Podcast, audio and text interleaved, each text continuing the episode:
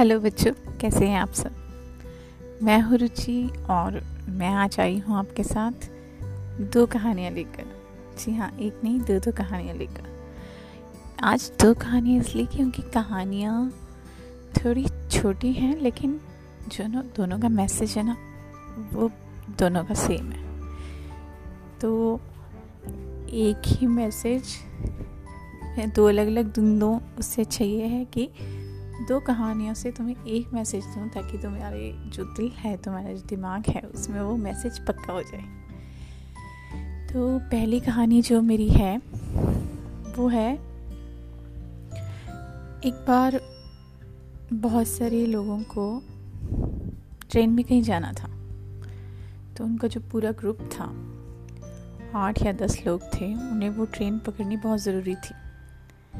तो वो सब लोग स्टेशन पे भागे जा रहे थे क्योंकि ट्रेन आ चुकी थी और बस निकलने वाली थी।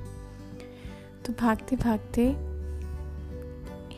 एक आदमी के हाथ से, ज़ोर से उसका हाथ लगा और एक फलों की टोकरी लिए एक बूढ़ी औरत खड़ी थी। तो वो फलों की टोकरी गिर गई। तो जो उनको तो जल्दी जल्दी जाना था, उन्होंने पीछे मुड़ के देखा और फिर उसे अनदेखा करके भाग कर ट्रेन में जाके बैठ गए।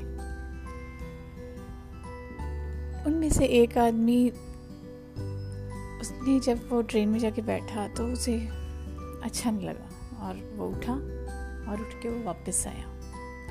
और वापस आके देखा उसने तो उसे लगा कि मैं ठीक ही किया जो मैं वापस आया। उसने वापस आकर वो जो बुढ़िया थी, वो चल नहीं सकती थी। तो वो बेचारी अपनी व्हील चेयर पर बैठी हुई थी। और जो फ्रूट्स थे, वो फल थे, वो सारी तरफ़ गिरे पड़े थे तो वो उठा भी नहीं सकती थी उन्हें। तो उसे लगा कि मैं अच्छा किया जो मैं वापस आ गया।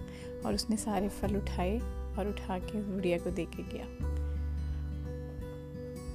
इस कहानी, जो छोटी सी कहानी है, इसमें उसकी ट्रेन भले ही निकल गई। उसके दोस्त भले ही टाइम पर पहुँच गए जहाँ उन्होंने पहुँचना था। लेकिन क्या वो सचमुच हार गया? तुम्हें क्या लगता है?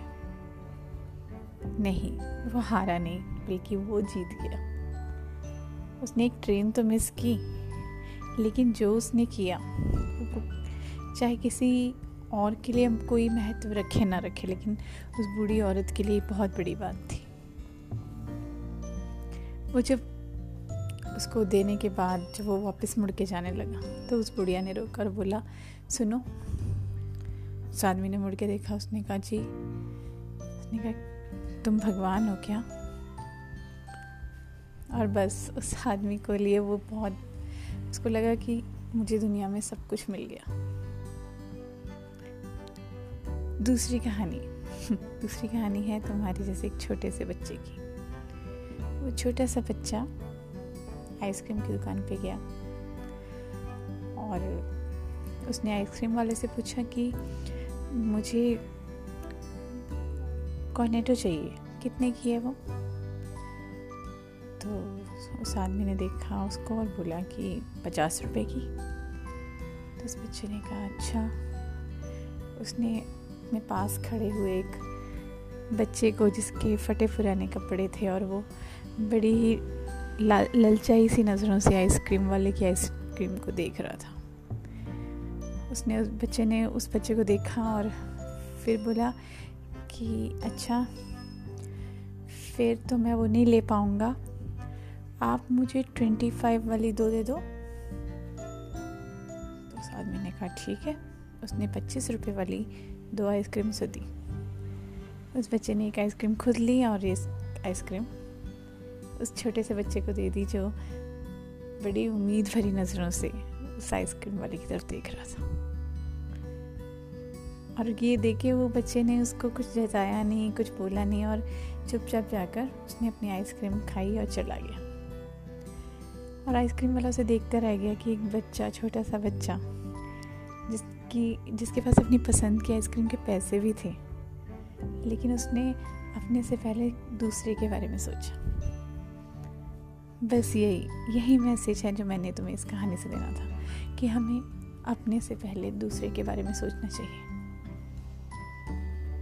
पता नहीं, अगर हम इस तरह ऐसे करेंगे ना तो शायद ऐसा हो एक दिन कि सारी दुनिया बहुत सुंदर बन जाए। हर तरफ़ प्यार ही प्यार हो, कहीं नफरत ना हो, कहीं गुस्सा ना हो। तो आप ही बनाओगे ना ऐसी दुनिया? तो ये थी आज की दो छोटी छोटी कहानियाँ। फिर मिलते हैं नई कहानी के साथ। तो अब सो जाओ। Good night sweet dreams